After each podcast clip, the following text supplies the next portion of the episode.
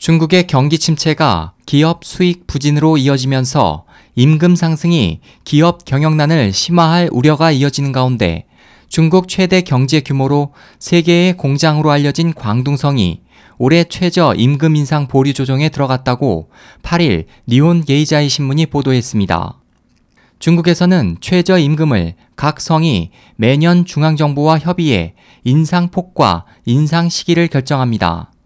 지난 5년간 최저임금이 약 2배로 껑충 뛰면서 경쟁력 저하가 현저해졌습니다.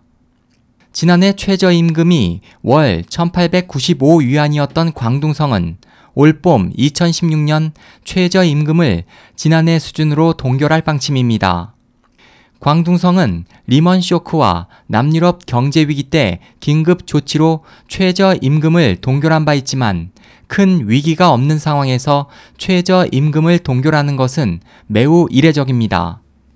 그간 중국 정부는 저임금으로 일하는 현지인과 많은 이주 노동자 등의 반발을 억누르기 위해 최저임금을 계속 인상해왔지만 최근 그에 따른 부작용으로 중국 제품 가격 경쟁력이 하락하고 기업 파산과 사업 철수가 잇따르고 있습니다. 지난해 광둥에서는 대형 시계 제조업체 시티즌 홀딩스가 공장 한 곳을 폐쇄하고 천명을 해고했으며 미국 마이크로소프트도 구 노키아 휴대폰 공장을 폐쇄했습니다.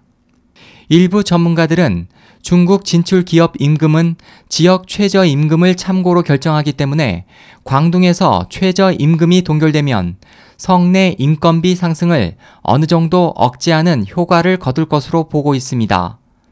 SOH 희망지성 국제방송 홍승일이었습니다.